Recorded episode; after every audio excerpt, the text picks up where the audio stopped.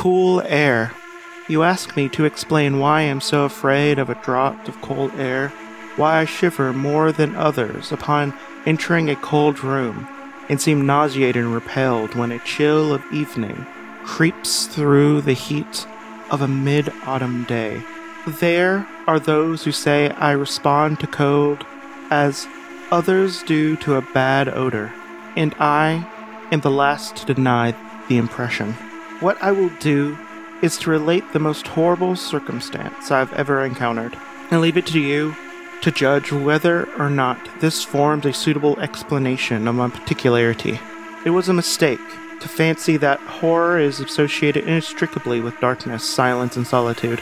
I found it in the glare of a mid afternoon, in the clangor of a metropolis, and in the teeming midst of a shabby and commonplace rooming house with a prosaic landlady and two stalwart men by my side. In the spring of 1923, I secured some dreary and unprofitable magazine work in the city of New York, and unable to pay any substantial rent, began drifting from one cheap boarding establishment to another in search of a room that might combine the qualities of decent cleanliness and durable furnishings and very reasonable price.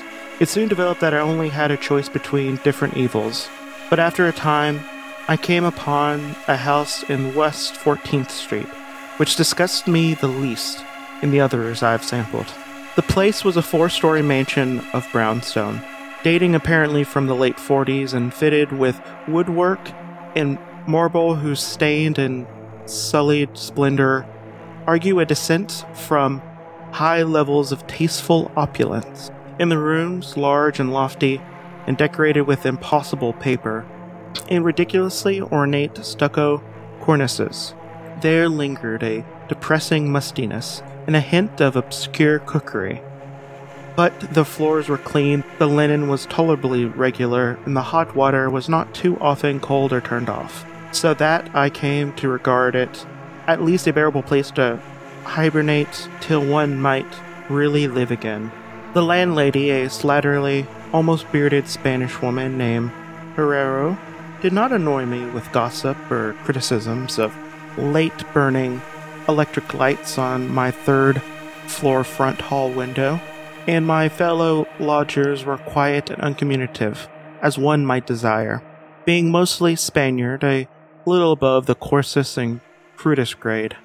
Only the din of streetcars in the thoroughfare below proved a serious annoyance. I had been there for about three weeks when the first odd incident occurred. One evening around 8, I heard a spattering on the floor and became suddenly aware that I had been smelling the pungent odor of ammonia for some time. Looking about, I saw that the ceiling was wet and dripping. The soaking apparently proceeded from the side towards the street. Anxious to stop the matter at its source, I hastened to the basement to tell the landlady and was assured by her that the trouble would be quickly set right. Dr. Munoz, she cried as she rushed upstairs ahead of me in a thick Spanish accent. He has special chemicals. He is too sick for doctor himself. Sicker and sicker all the time, but he will not have no other for help. He is very queer in his sickness. All day he takes funny smelling baths, and he cannot get excited or warm. All his own housework he do. His little room full of bottles and machines, and he does not work as doctor. But he was great once. My father in Barcelona have heard of him, and only just now fixed an arm of a plumber that got hurt of sudden. He never goes out, only on roof. And my boy Esteban brings him his food and laundry and medicines and chemicals. The sal ammoniac that man uses to keep him cool. Mrs. Herrero disappears up the stairs to the fourth floor, and I return to my room. The ammonia ceased to drip, and as I cleaned up what was spilt and opened the window for air, I heard the landlady's heavy footsteps above me. Dr. Munoz, I had never heard, save for certain sounds of some gasoline driven mechanism. Its step was soft and gentle. I wonder for a moment what the strange affliction of this man might be, and whether he abstains refusal of outside aid were not the result of a rather baseless eccentricity. There is, I reflected tritely, an infinite deal of pathos in the state of an eminent person who had come down in the world.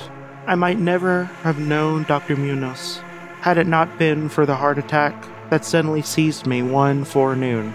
As I sat writing in my room, physicians have told me of the dangers of those spells, and I knew that there was no time to be lost. So, remembering what the landlady had said about the invalid's help of the injured workman, I dragged myself upstairs and knocked feebly at the door above mine. My knock was answered, in good English, by a curious voice, some distance to the right, asking my name and business. And these things being stated, they came opening the door next to the one I sought. A rush of cool air greeted me, and through the day, and though the day was one of the hottest of late June, I shivered as I crossed the threshold into a large apartment whose rich and tasteful decoration surprised me in the nest of squalor and seediness. A folding couch now filled its diurnal role of sofa, and in the mahogany furniture, sumptuous hangings, old paintings, and mellow bookshelves, all bespoke to a gentleman's study rather than a boarding house bedroom. I now saw that the room above mine, the little room of bottles and machines which Miss Herrero had mentioned, was merely the laboratory of the doctor. In his main living quarters lay in the spacious adjoining room, whose convenient alcoves and large, contiguous bathroom permitted him to hide all the dressers and obtrusive utilitarian devices. Dr. Munoz most certainly was a man of birth, cultivation, and indiscrimination. The figure before me was short but quite exquisitely proportioned, and clad in somewhat formal dress, of perfect cut and fit, a highly bred face, of masterful though not arrogant expression, was adorned by a short, gray, full beard and an old-fashioned pince-nez. The full dark eyes and surmounted aquiline nose, which gave a Moorish touch to a physiognomy otherwise dominantly Celtiberian, thick, well trimmed hair that argued that the punctual call of a barber was parted gracefully above a high forehead. My picture was one of a striking intelligence and superior blood and breathing. Nevertheless, I saw Dr. Munoz in that blast of cold air. I felt a repugnance which nothing in his aspect could justify only his lividly inclined complexion and coldness of touch, which could afforded a physical basis for this feeling, even though those things should have been excusable considering the man's known invalidism. It might be, too, have been the singular cold that alienated me, for such a chillness was abnormal, so on a hot day, and the abnormal always excites aversion, distrust, and fear but repugnance was soon forgotten in admiration, for the strange physician's extreme skill at once became manifest, despite the ice coldness and shakiness of his bloodless looking hands. He clearly understood my needs at a glance, and ministered to them with a master's deftness, the while reassuring me in finely modulated, though oddly hollow, and timbreless voice that he was the bitterest of sworn enemies to death, and had sunk his fortune and lost all his friends in a lifetime of bizarre experiment to its bafflement and extirpation. Something of the benevolent fanatic seemed to reside in him, and he rambled on almost garrulously as he sounded my chest and mixed a suitable draught of drugs fetched from the smaller laboratory room Evidently, he found the society of a well born man rare novelty in this dingy environment, and was moved to a unaccustomed speech as memories of better days surged over him. His voice, if queer, was at least soothing, and I could not even perceive that he breathed as the fluent sentences rolled urbanely out. He sought to distract my mind from my own seizure by speaking of his theories and experiments. I remember his tactful consoling me about my weak heart by insisting that will and consciousness are stronger than organic life itself. so that if a bodily frame be originally healthy and carefully preserved, it may, through scientific enhancement of these qualities, retain a kind of nervous animation despite the most serious impairments, defects, or even absence in the battery of specific organs. He might, he half jestingly said, some day teach me how to live, or at least to possess some kind of conscious existence without any heart at all. For his part, he was afflicted with the complications of maladies requiring a very exact regimen, which included constant cold, and any marked rise in temperature, if prolonged, affect him fatally. The frigidity of his environment, some 55 or 56 degrees Fahrenheit, was maintained by an absorption system of ammonia cooling the gasoline engines of, of whose pumps I often heard in my own room below. Relieved of my seizure in a marvelously short while, I left the shivery place a disciplined and devotee of the gifted recluse. After that, I paid him frequent overcoated calls, listened while he told of secret researches and almost ghastly results, and trembling a bit when I examined the unconventional and astonishingly ancient volumes on his shelves. I was eventually, may I add, almost cured of any disease for all time by his skillful ministrations, and it seems that he did not scorn the incantations of other medievalists, since he believed these cryptid formulae contain rare physiological stimuli which might conceivably have singular effects on substance of a nervous system from which organic pulsations have fled. I was touched by his account of the aged Dr. Torres of Valencia, who had shared his earlier experiments with him through the great illness 18 years before, whence hence his present disorder proceeded. No sooner than the venerable practitioner, save his colleague than himself consumed to the grim enemy he had fought. Perhaps the strain had been too great. Dr. Munoz made it whisperingly clear, though not in detail, that the methods of healing had been most extraordinary, involving scenes and processes not welcomed by elderly and conservative Galens. As the weeks passed, I observed with great regret that my new friend was indeed slowly but unmistakably losing ground physically, as Mrs. Herrero suggested. The livid aspect of his countenance was intensified. His voice became more hollow and indistinct. His muscular motions were less perfectly coordinated, and his mind and will displayed less resilience and initiative. Of this sad change he seemed by no means unaware, and little by little his expression and conversation both took on a gruesome irony, which restored in me something of the subtle repulsion I originally felt. He developed strange caprices, acquiring a fondness of exotic spices and Egyptian incense, till his room smelt like the vault of a sepulchre pharaoh in the Valley of Kings. At the same time, his demands for cold air increased, and with my aid, he amplified the ammonia piping in his room and modified the pumps and feed of his refrigerating machine till he could keep the temperatures as low as 34 degrees Fahrenheit or 40 degrees Fahrenheit and finally even 28 degrees Fahrenheit. The bathroom of the laboratory, of course, being less chilled in order that the water might not freeze and the chemical process might not be impeded. The tenement adjoining him complained of the icy air from the connecting door, so I helped him fit heavy hangings to obviate the difficulty. A kind of growing horror of outre and morbid cast seems to possess him. He talked of death incessantly, but laughed hollowly when such things as burial or funeral arrangements were gently suggested. All in all, he became a disconcerting and even gruesome companion. Yet, in my gratitude for his healing, I could not well abandon him to strangers around him, and was careful to dust his room and attend to his needs each day. Muffled in a heavy ulster, which I brought especially for the purpose.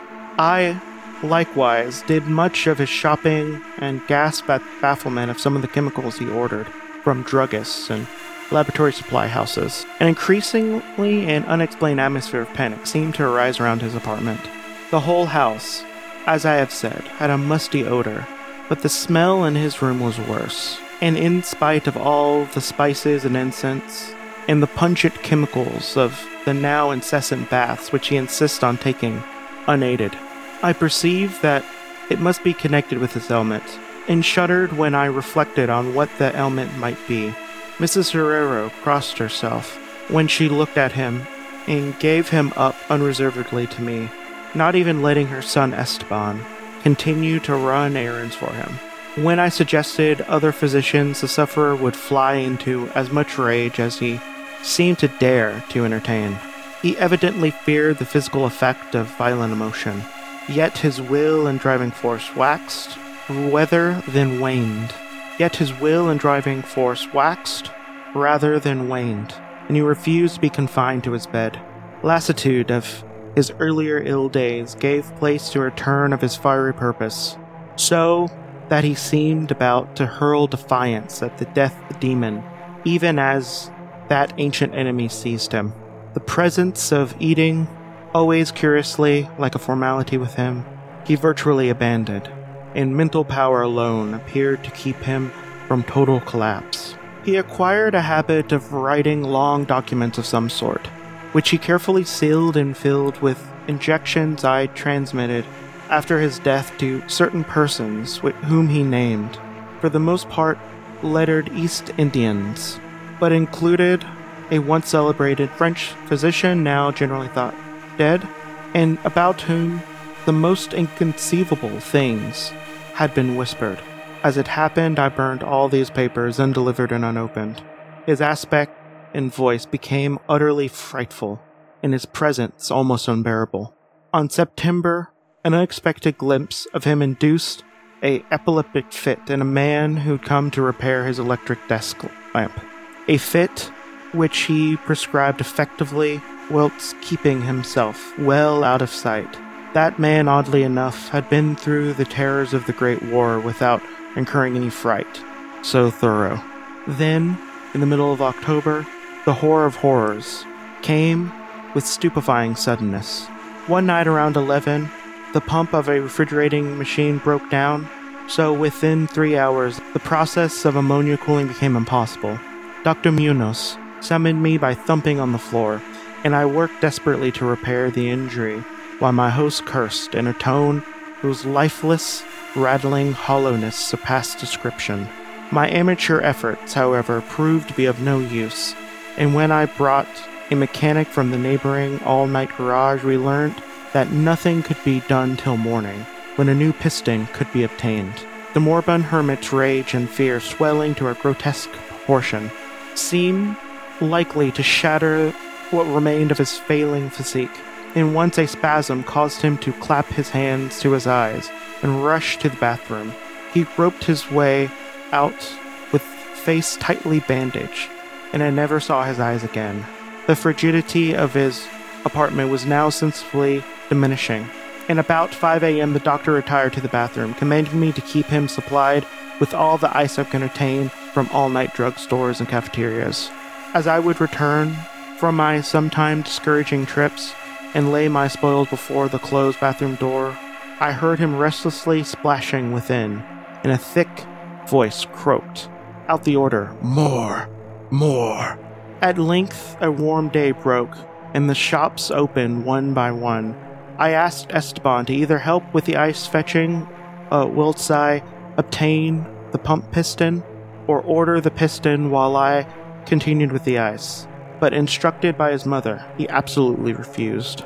Finally, I hired a seedy looking loafer whom I encountered on the corner of 8th Avenue to keep the patient supplied with ice from the little shop, where I introduced him, and applied myself diligently to the task of finding a pump piston and engaging workmen competent to install it. The task seemed interminable, and I raged almost as violently as a hermit did when I saw the hours slipping by in breathless, foodless round of vain telephoning, and a heretic quest from place to place, hither and thither, by subway and surface car.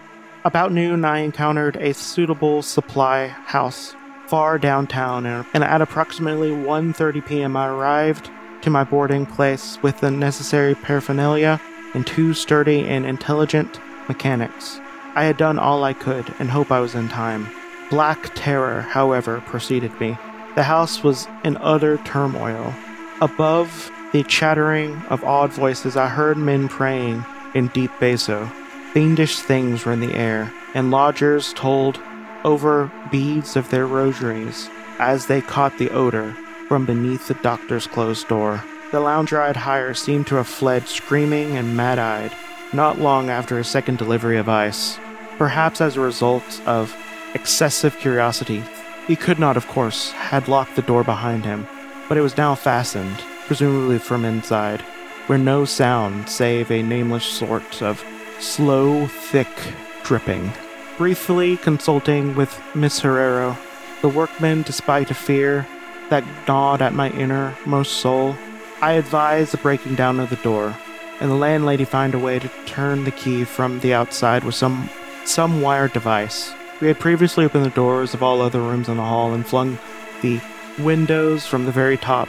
Now noses protected by handkerchiefs, we tremblingly we invaded the accursed south room which blazed with the warm sun of early afternoon.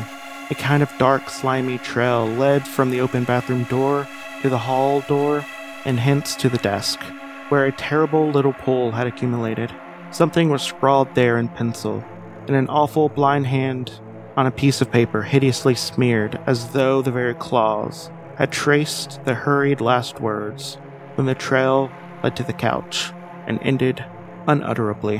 What was or what had been, I cannot and dare not say here, but this is what I shiveringly puzzled out on the stickily smeared paper before I drew a match and burnt it to a crisp.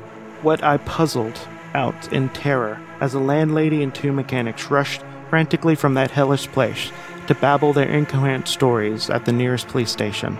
The noxious words seemed well nigh incredible in the yellow sunlight, with the clatter of cars and motor trucks ascending clamorously from crowded 14th Street. Yet I confess I believed them then. Whether I believe them now, I honestly do not know. There were things about which it's better not to speculate, and all I can say is that I hate the smell of ammonia and grow faint at the draught of unusually cold air. The end, ran the noisome scrawl, is here, no more ice. The man looked and ran away, warmer every minute. The tissues can't last. I fancy, you know, what I said about the will and nerves and preserved body after organs ceased to work. It was good in theory, but it couldn't keep up indefinitely. There was a gradual deterioration I had not foreseen. Dr. Torres knew, but the shock killed him. He couldn't stand for what he had to do, and he had me get in a strange dark place when he minded my litter and nursed me back. The organs never would work again, it had to be done my way. Artificial preservation. For you, see, I died that time 18 years ago.